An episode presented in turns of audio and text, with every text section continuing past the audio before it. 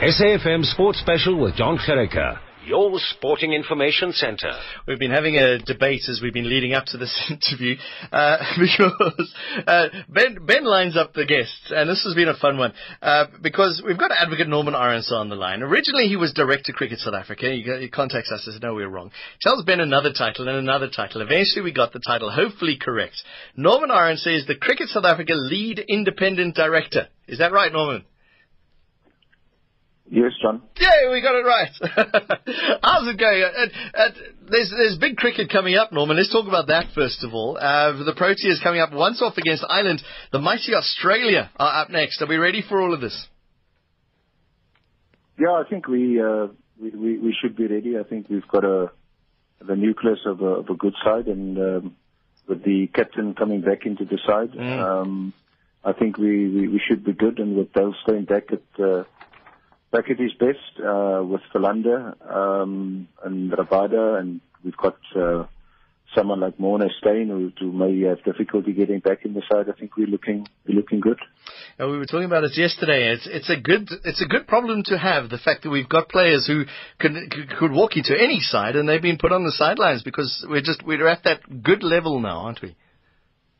Yeah, I think I was telling anyone who cared to listen that, if you look at the difference between, like, Pakistan number one, really. I mean, if they were to come here, I think I'd put my house on us beating them in a test series quite comfortably. But they're number one in the world. There's not much difference between 1 and 7, and that's why we went up so quickly to 5. And I think in another series or two, we should be back at number one. The other thing is we also play far less cricket than for example, England and Australia. Even New Zealand have been travelling around the world, or to all the ICC countries, and playing a lot of test cricket. So we've just been out of the game for a long time, and we're notoriously bad starters, as you know. Even at home, we tend to lose the first test, and then sort of get back into the series. So we should be good to go. This last, I don't know what you want to call it, a winter tour or a spring tour by New Zealand. I mean, pity with some of the grounds. The only thing that I'm unhappy about is that they couldn't play at Newlands. Yeah. But we might as well have played, isn't it? Yeah, you could have moved all over. I don't know what happened in Durban. Yeah, it was unfortunate. It was an experiment. Is it something that you sat back and go, well, maybe we can change? I mean, you can't change the weather, but there's some grass you can change, maybe a couple of other things. Is it something we can expect in the future? Well, I mean, it's obviously a hard lesson we learned, and I'm speaking under correction, but I think we will be fined by the ICC, quite rightly, because we weren't prepared. So I think it's a hard lesson, but that's also the only way we're going to bridge this gap in playing more test matches and get closer to England and Australia. If we try and play throughout the year, like Australia is a big country, as you know. They can play in the north, in Darwin and places like that, especially against sort of the lesser known countries, and they play their main test during summer in Sydney, Melbourne, Adelaide, Perth. And that's how they just turn it over, and I think that's what we're trying to do, to give our boys, more game time, as it were, more test matches. You're talking about the numbers. I've got it in front of me here. England have played 41 tests in the period. Sri Lanka 32, Australia 36. We've played just 25. And it all comes down to points that you've earned in those matches. So that's the difference. England always play twice as many as we have. Yeah, I think it's got a lot to do with the recent domination by England, Australia, and India of the ICC. Yeah. Talking about capture, they captured the ICC. And hopefully, those things are changing now with Mona at the head, and we're aware of changes coming about now. And then the second thing is, of course, the big money. We can't compete with the BCCI and the ECB, Sky News, and the big TV.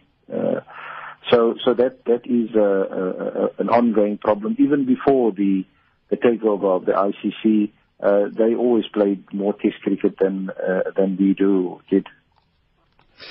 Let's talk about, I mean, the reason we've got you on the phone here, Norman, is I don't know what you want to call it. It was to talk about SAFA. We'll talk about SAFA as well if you want. We're desperate. We're desperate for help. Great interest. We're desperate for help on SAFA. Any help. You know, when you out of administration of football, you seem to have all the solutions. It's almost like some people in the ruling party, you know, when they were ministers and in cabinet, they were part of the ruling elite, and when they're out, they now have all the solutions to our problems.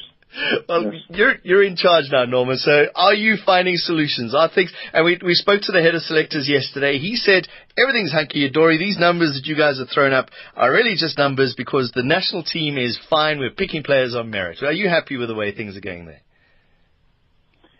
I'm happy in the sense that, you know, it was not just a thumbs-up decision. It was an informed decision.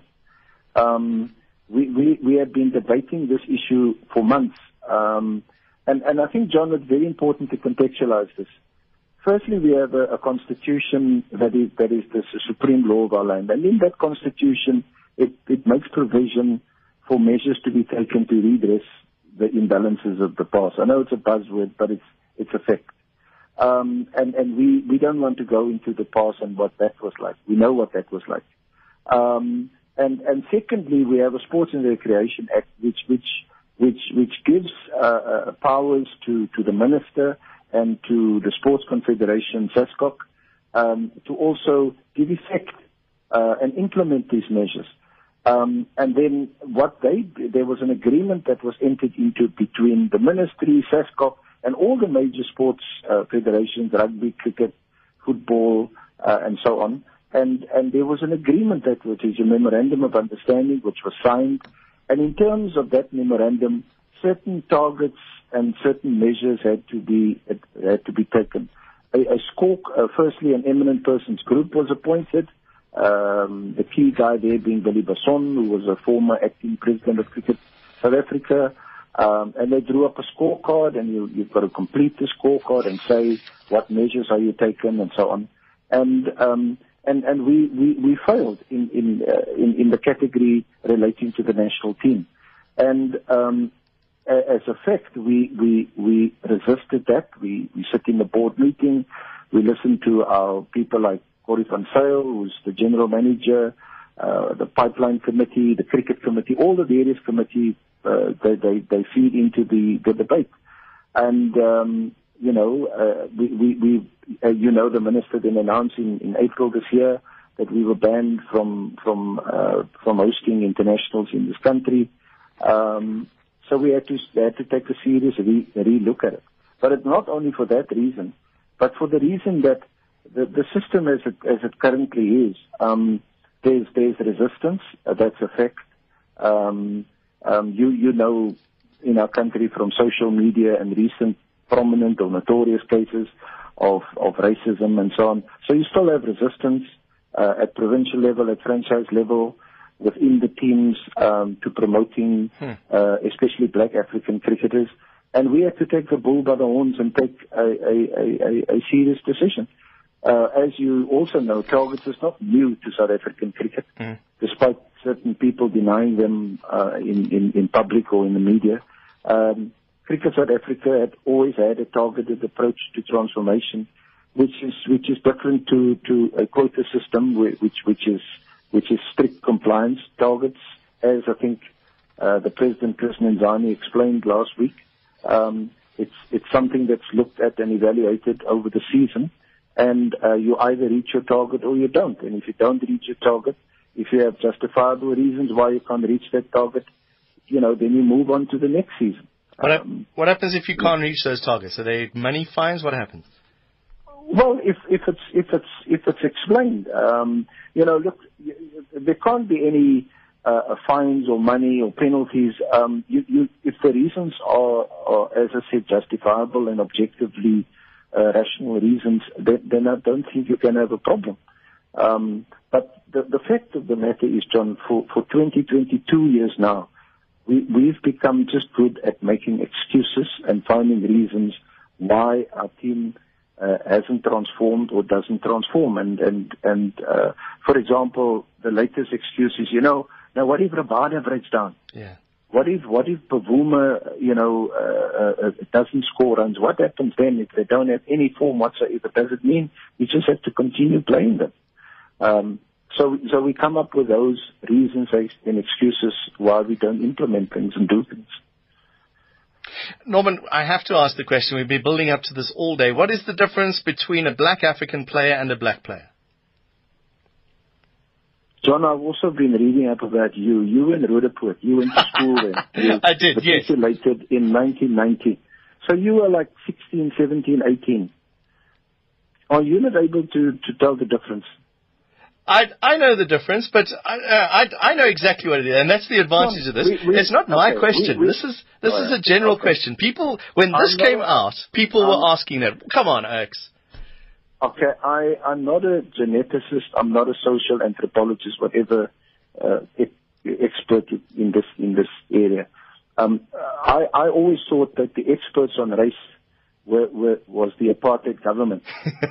And before that, the British colonizers and the Dutch and whoever came here and mixed us up, like me. Yeah.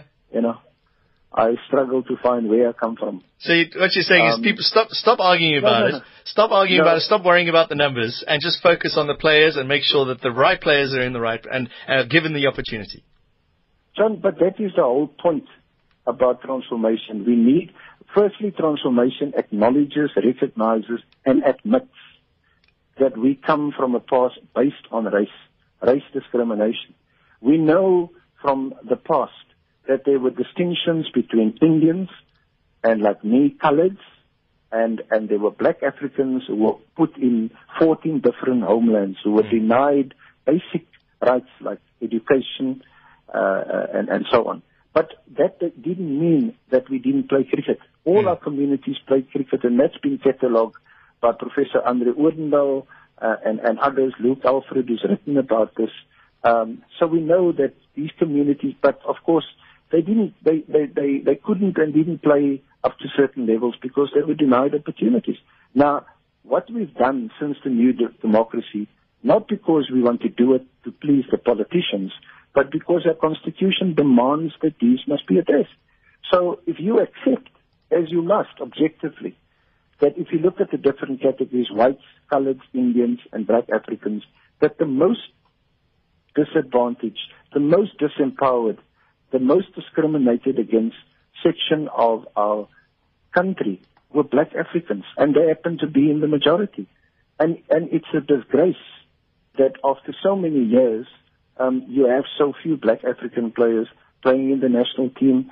And because, as you also know, John, the two pillars of apartheid that boasted white supremacy was rugby and cricket. Mm. And that is why rugby and cricket are the two hardest codes of sport to transform. But I believe, as I speak here, that both rugby and cricket have made tremendous strides in transforming the match. If I switch on the TV, and I love watching rugby, I hardly miss a game when it's here in Cape Town at Newlands, I see a lot more African players, black African players playing. And they play well, and they're deserving of being selected, and that's very, very heartening for me. And the same thing that happens in cricket. The point where you say, look, why are these players not being selected at the top? And there's a resistance, there's a mindset, there's a particular culture, and what the board has done is to lay down the gauntlet and to say, look, this is now the target you must reach. So we've said to the CEO and to his senior management team at national level and at franchise and provincial level, go out there and make sure you reach these targets. And as I said, we were informed by them. We sat in a meeting after a series of meetings, and they came back and they said, look, we are satisfied that we can reach and meet these targets. They are realistic and they are achievable. So John, let's see how we go. I think look at the team against New Zealand recently. Yeah. No problem. Yeah. Even before the targets were announced, we comfortably reached the target. We played in the Caribbean a few months ago. We had 8 players. Norman, unfortunately, we're out of time. I've got to go to the news, but thank you very much. You explained everything, and you do make sense. And I mean, I know what it means, but these are just the questions. Yeah, I'm just the voice, the fourth estate, as they say. It's been great chatting to you. Thanks very much for highlighting those points for us. Hello. How's it? Thanks very much. We have to go, unfortunately. Okay. Norman, thank you. Norman Arendse is the CSA Lead Independent Director joining us here on Sports Special. That's all we have time to for. Thanks very much to Ben for producing the show, Jobs for pushing the buttons today, and Kulchik, Executive Producer here at Sport. It's 6:02. Sorry for that. It's late. My name's Jon Gericke. I'll see you next week.